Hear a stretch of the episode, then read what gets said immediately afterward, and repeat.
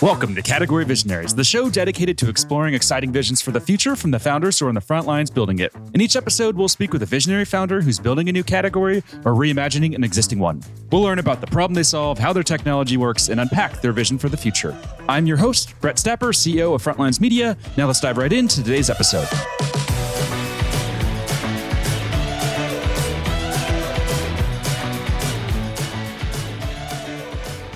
Hey, founders, and thanks for listening. Today, I'm speaking with Jonathan Legge, CEO and co-founder of &Open, a corporate gifting platform that's raised over $35 million in funding. Jonathan, thanks for chatting with me today.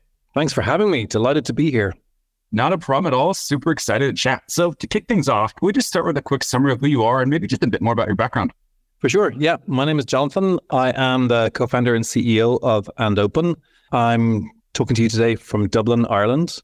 My background is not typical for a tech founder, which I didn't really realize at first. But then I got invited to some offsites and realized I was definitely the odd one out. My background is design. I studied furniture design originally here in Dublin, then moved to London to study at the Royal College of Art, went there to do an MA, and ended up staying in London for 11 years and operating as a design consultant over there. Worked for a practice called Studio Ilse. And during that period of time, started exploring business ideas with my brother and seeing what we might like to do together. And we set up a little e-commerce business and we're kind of moonlighting in that space. And that business was very much about experimenting together, seeing if people were interested in what we had to offer and looking to see how we could do a hybrid between e-commerce and physical retail. So we built out partnerships with the Standard Hotel Group, Soho House Group, running pop-up stores in their different locations like Berlin, Paris, New York, London. And that business grew to a place where it was like, actually, this is more than a hobby and it probably should be a full-time job. And it grew, I think, because I'm pretty curious. When I get challenged about stuff, I like to figure it out. And I think I also believe that I see design as a way of kind of solving problems, and it's a way of thinking about things and a way of thinking about how you make something better. And yeah, I think that background has set us up nicely for what we do today. And just hearing that background, obviously Brian Chesky from Airbnb comes to mind. Has Brian Chesky had a major influence on you and inspiring you? It's very funny you should mention that, because it's only an hour ago I was just talking about him. Airbnb is one of our clients, and we do a lot of work with them and their team. And yeah, his perspective on things, yeah, it is very, like, what they've done is extremely inspiring. And his kind of always bringing it back to the human perspective and like how somebody would feel, like how will this make them feel? It's something we often think about in the space we're in, which is gifting. And I think it's really important to always, particularly in this kind of hyper digital world, it's often overlooked how the person might actually feel. And I'm definitely inspired by those founders at Airbnb. And they come from a design background, right? If I had that right, it was the Rhode Island School of Design. Yeah, both of them studied at RISD, which would be like the US version of the RCA, where I studied. Very similar backgrounds. Now, obviously, in the startup world, there's some famous stories about Airbnb in the early days with their boxes of cereal that they sold to survive. Do you have any stories like that from the early days of building &Open? What did we do to survive? I mean, we were lucky in the early days that we had an e-commerce business and we were self-funded. So that e-commerce business like was profitable and we had it as a hobby. So we were just experimenting and having fun with it. And then when we decided we wanted to take it seriously, it was like, actually, what really works in this business? And when we looked into the numbers, it became clear that over like 33% of our revenue was coming from corporate requests. The likes of Google, Meta, Airbnb, their marketing teams getting in contact with us and looking to put together gifts for events they're running, offsites, different field marketing pieces.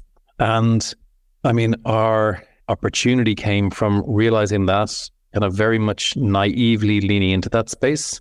And then serendipity played its role, which was we became hosts on Airbnb.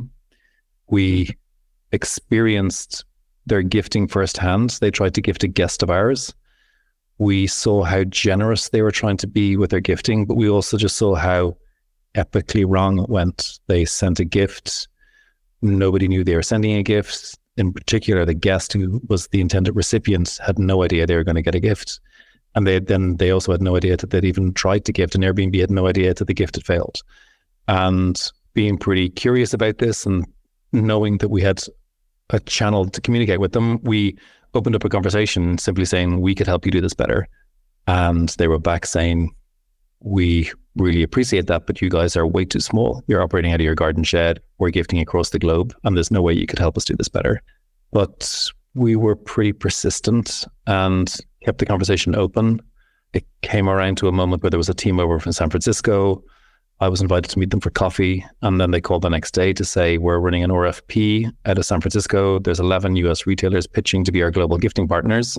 We're very curious to hear what you guys have to say. You are definitely the wild cards. You're the only European company pitching. But if you're willing to commit to a 6-month process, we're willing to listen to you for the next 6 months. And after that, we'll tell you how you got on. And we jumped at that opportunity and we pitched like crazy and reimagined our e-commerce business and like rethought the infrastructure and have tried to connect the dots in a different way, and ultimately stepped away with a contract to be Airbnb's global gifting partner. And that was the beginning of &Open. That moment from experiencing their gifting, trying to understand it, believing we could do it better, and then 6 months later convincing them that we could. Where did that confidence come from for you of, hey, I could do this better? That's a good question. My wife would say that's a male thing. I think there's not like lots of things I could say I can do better, but it was just that in particular, the realization that they were being really generous and they really genuinely cared about the guests and the hosts, and they were trying to build those relationships, and just how wrong it went. It wasn't even necessarily that we could do it better. It was just like, it has to be possible to do this better, because they're trying to be so generous and it couldn't be that hard to get it right. Like, and then it was like, okay, we have these vendors who are providing merchandise to us and we're just selling them. But what if we like rethought this entire infrastructure, and how do we put like a global network in place around this? And how do we bring their whole centers into play here? Because that's how they wanted the power of the gifting. So I guess it was just joining up those dots in a different way. And I think my background in design definitely helped that, and like rethinking those problems and establishing different patterns, and naivety always helps as well. I think like, but as a general rule, like even when we had our small e-commerce business, it was like, how can we represent young designers better? How can we represent craftspeople better? And yeah, I think it's always just trying to do things like a little bit better. Like even when we were running like our small different retail events, it wasn't like about massive fit outs or like taking over space. It was like, all we really need to do to make a difference here is like, let's just wash the windows and oil the hinges on the door and just make a clean, sharp environment, and then a curation of what we believe is great gifts. It's just doing the simple things really well, I think, just makes bigger things better. So from my perspective, if I just look at how I view corporate gifting, every year or so, I start to get gifts normally around the holidays from lawyers, other vendors, and they come in these big wrapped boxes, and it's just full of a bunch of cheesy shit, a bunch of candy I could buy at the store, a bunch of things I don't care about, and it really does nothing for the relationship. Maybe I'll eat a box of candy or something like that, but there's nothing very meaningful there. And if anything, I think some of the times it almost hurts them, because in my mind, I'm thinking, wow, you just went to a website, put in your credit card, and just dumped this gift on me without any thought, any personalization. Is that a fair way to summarize kind of the traditional approach to corporate gifting? I think that's a very fair way to summarize it, yeah. I guess the way we looked at the opportunity, like right from the get-go, and I mean, I definitely have a bias to getting philosophical about stuff, but our thinking about it was that we're going to be doing nothing new here. Like gifting is as old as sin, but in the context of corporate gifting, it's kind of been corrupted by its own culture. It's become wasteful and thoughtless and careless. But all companies are gifting, and every different part of the org is gifting. And they're gifting because businesses are powered by people, whether it's the employees or the investors or the customers. At every level, there's people there, and that's like a plethora of relationships that need to be nurtured. And there's all these different ways you can communicate and get in contact with each other, but relationships are not a quantitative thing, they're a qualitative thing. And gifting isn't a silver bullet, but it definitely can help augment a relationship, particularly in kind of the hyper-digital, fractured world we live in today. And so if that's our position on things, then it's like, really fundamentally what we're trying to do is bring gifting back to being thoughtful in the context of corporate gifting. So like, how do you scale thoughtfulness? And for us at the beginning part of that journey was very much about where are we sourcing these gifts from? What vendors are we going to work with?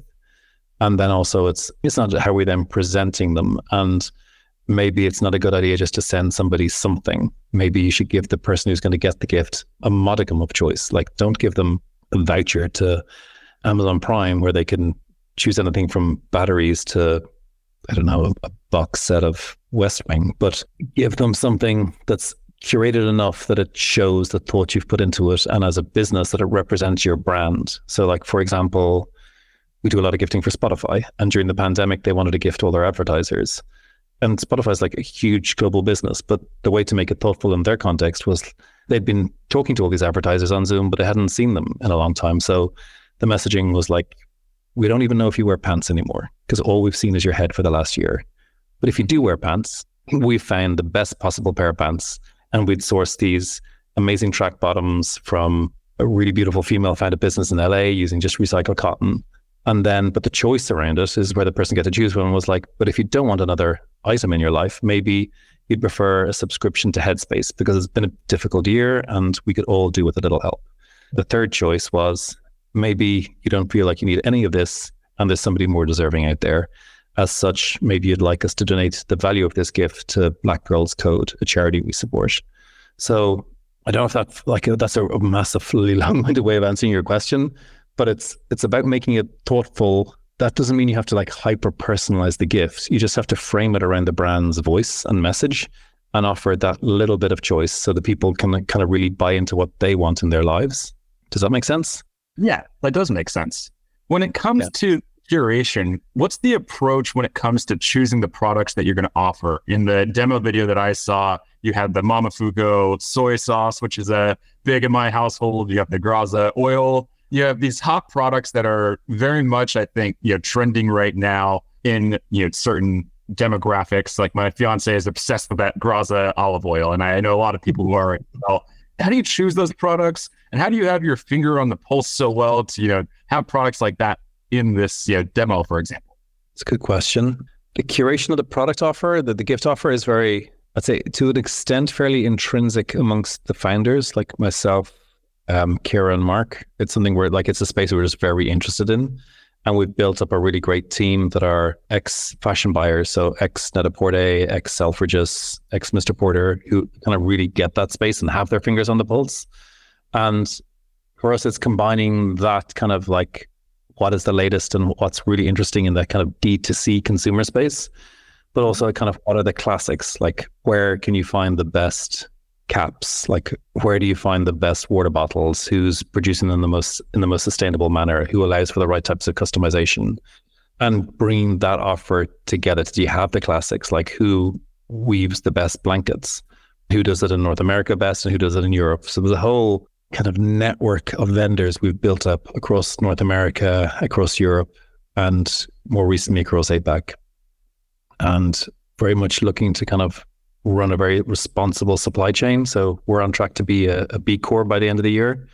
So taking all of that very seriously and taking our responsibilities there seriously, but at the same time having fun with it and looking to support really interesting young vendors out there as well and different producers. Like, we work with quite a few different olive oil producers in the US.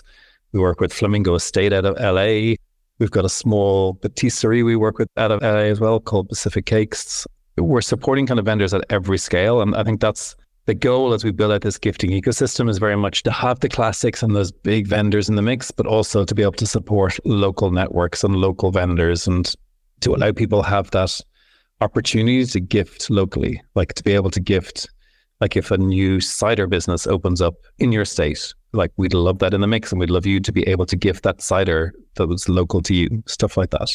Logistically, I'm feeling stressed out. This must be a logistics nightmare behind the scenes, I'm guessing, right? I mean, there were some big leaps we needed to make there and the right partners to put in place. And the reason we call ourselves &Open is because we do everything end to end. The only thing we don't do is openly gift. So when it comes to logistics and the fulfillment and that entire space, we yeah, look to think all that through. And so when you're talking about Graza olive oil and that element of our marketplace, we work with the vendors to make sure that they have the right logistics in place and the right shippers for the last mile. And then where we're taking in the inventory, which we also do, we have 3 different fulfillment partners working with us across North America, across Europe, across Australia to cover the wider APAC region, and specifically then out of Shanghai to cover China. So yeah, when you get me talking about it, it is quite of a nightmare, but the whole, I guess, the kind of Wizard of Oz element of &Open is making sure that our customers don't feel that pain, because it's one of the reasons they come to us, because in many cases they've tried to gift. And within reason, it's relatively straightforward to do gifting across North America. But when you start to do it across Europe, across APAC, cross-border, just taxes, duties, everything else kind of starts to blow up in your face. And our job is to understand that and know it backwards and ensure that it doesn't blow up in your face, and kind of to be more pointed about to make sure it doesn't blow up in the face of the recipient, because there's nothing worse than being sent a gift that you may not even be expecting and then being told in order to even open that gift, you have to pay the taxes and duties before you're handed over the parcel. So we see that happening a lot with a lot of our competitors who have grown up in the US and haven't had to gift across border, whereas we grew our business out of Ireland, a little island, and had to very quickly learn how to handle cross-border shipping and everything else that goes with it. So, I mean, the short answer to your question is through a lot of hard lessons and being forced to do so from a tiny island on the edge of the Atlantic. We had a client in Ireland and we mailed them a podcast mic to get set up for their podcast, and it was a nightmare getting it there. It was exactly what you just described. I think it took us, in the end, 2 months to get this stupid microphone shipped in. So when I saw that you were in corporate gifting and you were in Ireland, I'm like, wow. Seems like a tough place to be based, but it seems like you guys have navigated it perfectly well. Yeah, I think that the difficulties of doing it from here have stood to us as we scaled, and being lucky to have won Airbnb as our first client, because they just grew so fast. We went from sending a few hundred gifts out the door every month with our small e-commerce business to sending out 3,000 gifts a week within the period of 6 months. It was crazy change in trajectory for us, and we learned a lot working with them because they were our first client, and for 2 years they were our only client, because we were just learning so fast and really didn't have the capacity to take on anything else. This show is brought to you by Frontlines Media, a podcast production studio that helps B2B founders launch, manage, and grow their own podcast. Now, if you're a founder, you may be thinking, I don't have time to host a podcast. I've got a company to build. Well, that's exactly what we built our service to do. You show up and host, and we handle literally everything else. To set up a call to discuss launching your own podcast, visit frontlines.io/podcast. Now, back to today's episode. Where did that level of patience come from to be able to sit with one client for 2 years and not feel the burning desire just to expand and grow and bring this to more companies? Was that hard for you to battle? Because I feel like myself and other founders listening in, that may be hard, to be sitting there feeling like you have this potential rocket ship, and then to not make any big moves for 2 years. How'd you do that? Yeah, nobody's asked me that before. I think there was a few elements to it. There was one, we were self-funded, and we remained self-funded for 3 years. And that was intentional. From my perspective, I wanted us to stay self-funded because I wanted us to really understand what we were doing and to have the foundations in a really strong place before we took in outside capital. And the patience was also about, my founders are also my family. So my co-founder is my brother, Mark, and my other co-founder is my wife, Kira. So there's dynamics there that take time to find their place. And given that we are family, we wanted to make sure that all of that worked before we applied the fuel that comes with external capital. So it was about that. And for me, it was also making sure we had the right team around us, that we understood the logistics like we just talked about, but also we understood what we were doing from an engineering perspective and a product perspective. So yeah, the patience was in making sure we had those foundations in a really good place before we looked to accelerate. Yeah, I think it was important to us just to get the basics right and then get excited about growth. From day one, did you have the idea that someday we'll raise venture capital for this business, or initially were you long-term not planning on raising any venture? Another good one. You're making me think about how I felt at the time. I think from day one, it was, wow, we've discovered something here. This could be really interesting. But then it was like, okay, this is growing like crazy just with Airbnb. We don't have the time to think about it. We didn't have a sales team. We didn't have a marketing team. And then it was like within 18 months, we started to receive inquiries from like WeWork and Turo and Spotify and Shopify saying, hey, we see what you're doing with Airbnb. Can you start helping us? And that was when like, okay, there's something a lot bigger here and we're going to need more money to really grow this. How many gifts have you shipped this year, would you say? We'll end the year shipping over 1 million gifts, I'd say, this year. Wow. It hasn't been our epically busiest year, but it's really beginning to build back up again, which is quite nice. Like, I think everybody's felt the market shifting. And I think as summer has ended, we've really started to feel it shift back and for the traction to begin again, which is really exciting.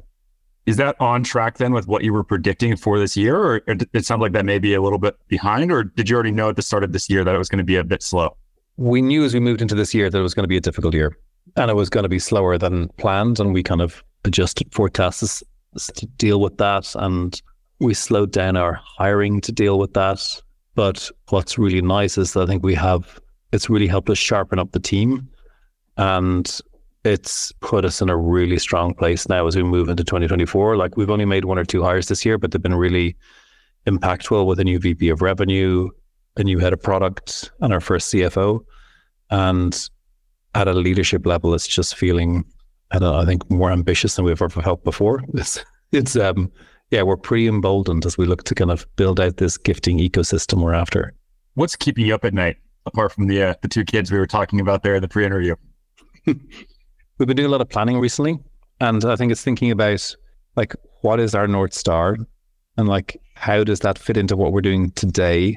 So working kind of forward towards that North Star, but a lot more what we've been doing recently is kind of working back from that. Like, so, and the North Star for us is like, how do we build this global gifting ecosystem, and how does that ecosystem work when we have these amazing clients like Spotify and Atlassian, Etsy, Airbnb, as senders, and we have all their customer base and their employee base as the recipients. And then we have this whole network of vendors as well.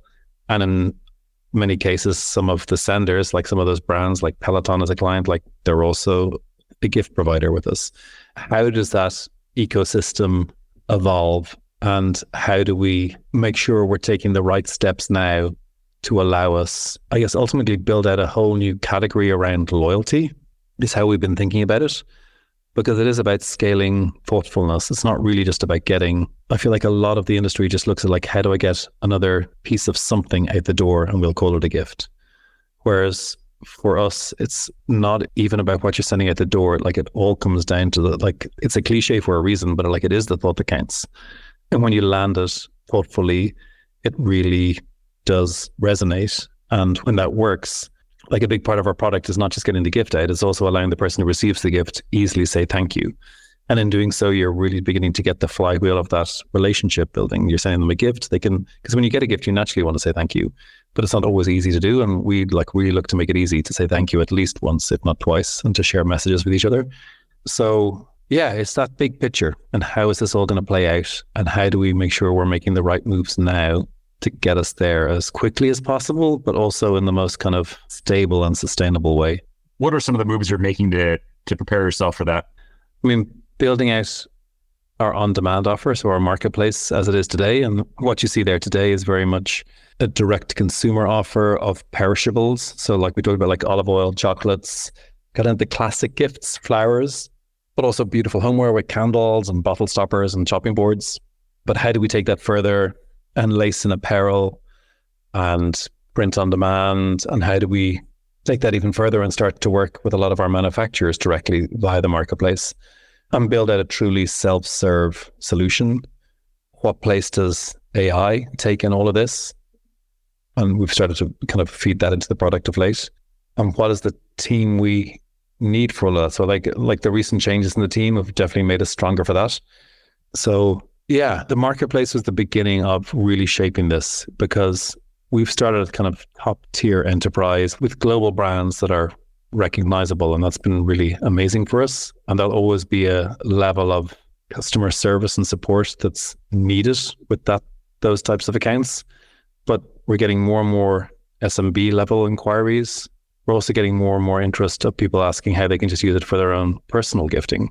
That kind of space also excites me a lot. That you can see it in a product like Notion, where they're appealing to the B2B space at the same time as the consumer space, basing it on the idea that I think is really resonates, that we're moving between work and our personal lives very fluidly these days. And so why should you have a different product?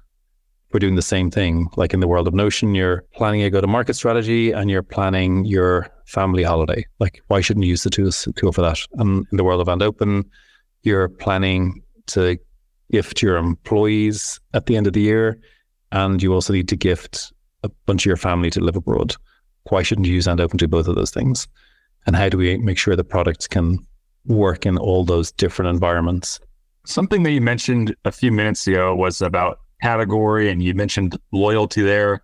We had another company on in the corporate gifting space, and they did not want to be called corporate gifting. They wanted to be called a sending management platform.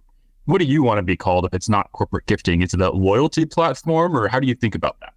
Yeah, I think fundamentally for us, it is about loyalty. Like, that's pretty much what it boils down to, like loyalty and advocacy. And that has different language depending on the vertical you're in, but loyalty is applicable. Like, I mean, loyalty really matters. Like, loyalty is not easily won. And in a hyper digital world where there's endless options, it's harder than ever.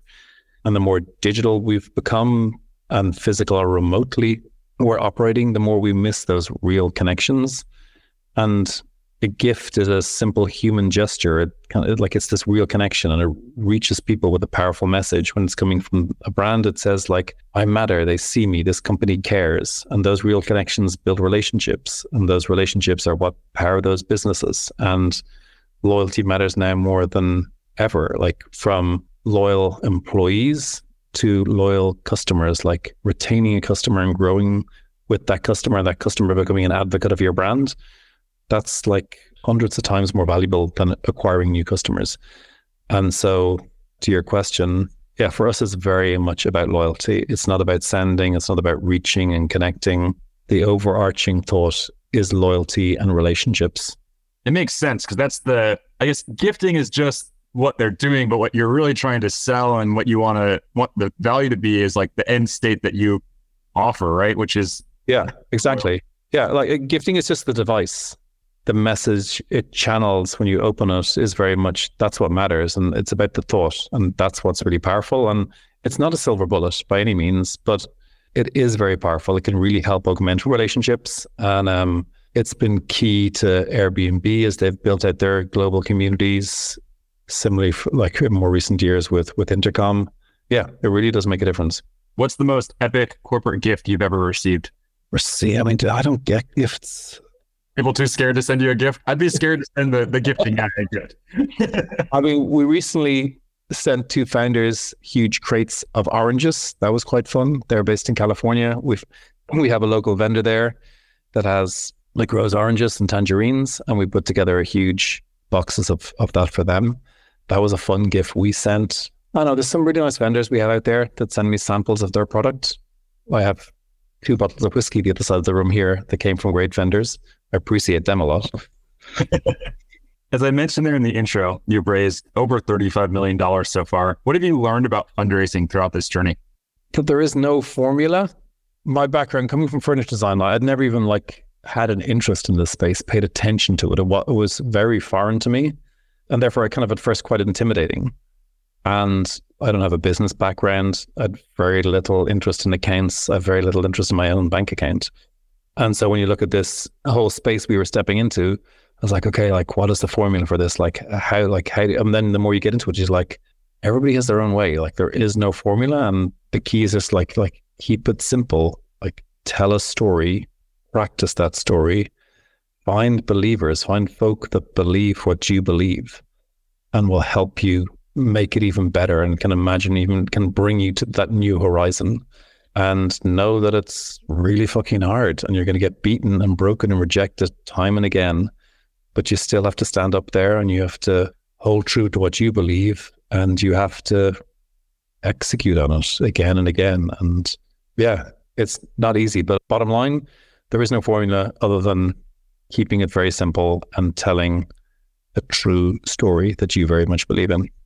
I feel like the media and just in general in society, being a founder is really glamorized. And I know you touched on it there a little bit, being broken and bloody. What's like the lowest point you've had so far in building the company? Were there any just points where you reached like a real bottom and you said, fuck this, I don't know if this is going to work? Did you ever have any just hard moments like that come to mind? Yeah. You phrased the questions if there might be one, but no, there's multiple. Yeah. How many this week? Yeah, exactly. Yeah. You stepped into that quite gently. We have this amazing employee. She's been with us we've worked together, myself and the founders, for almost a decade now. And a few years ago, she talked about wanting to leave the company and that it had become too much. And I remember at that moment standing in our, being in our office, which is on the third floor, I'm thinking, I wonder which would be more painful, if I just jumped out the window right now and probably would break my legs, or having to push through this conversation and find a better answer. And I always remember thinking that in my head, should I just jump out the window? Would it be easier? But I didn't jump out the window. And she took a break for a few weeks. And she is still with us today and is an asset and a joy to work with, and we'd be lost without her. So, yeah. No, but to your question, yeah, every other week, there's a whole facet of the job that often just feels like firefighting, and you know you will never be able to put out all the fires. So you just figure out which are the most impactful ones, which are going to do the most damage. And you pay attention to those and keep your eye on the other ones as best you can. And that's not easy to sometimes know things will go wrong and there's nothing you can do about it. And sometimes there's nothing you should do about it. You have to just let it go. Now we're on to our final question here, since we're almost up on time. Question is, what's the vision look like for the future of the company? And I know you've touched on that a little bit, but just want to give you a clear shot here. What's that 3-5 year vision that you're working on building? Yeah, the question we've been talking about a lot of recent is how do you scale thoughtfulness? And for us, it's very much about building a gifting ecosystem. And we've been using the term ecosystem because we feel there's three core components to it, with the sender and the recipient and the vendor. But there's a lot that happens around the periphery at different scales. And so we've kind of tried to map out how all that happens. And when you start thinking about that, it's and how big can this be? And if it's going to be big, how do we do it responsibly? So ensuring that we're becoming a B Corp is a key part of that at the beginning, of doing it the responsible way. But yeah, how do you truly scale this in a way that it transcends B2B and transcends the consumer space and just becomes the default for people when they think of gifting?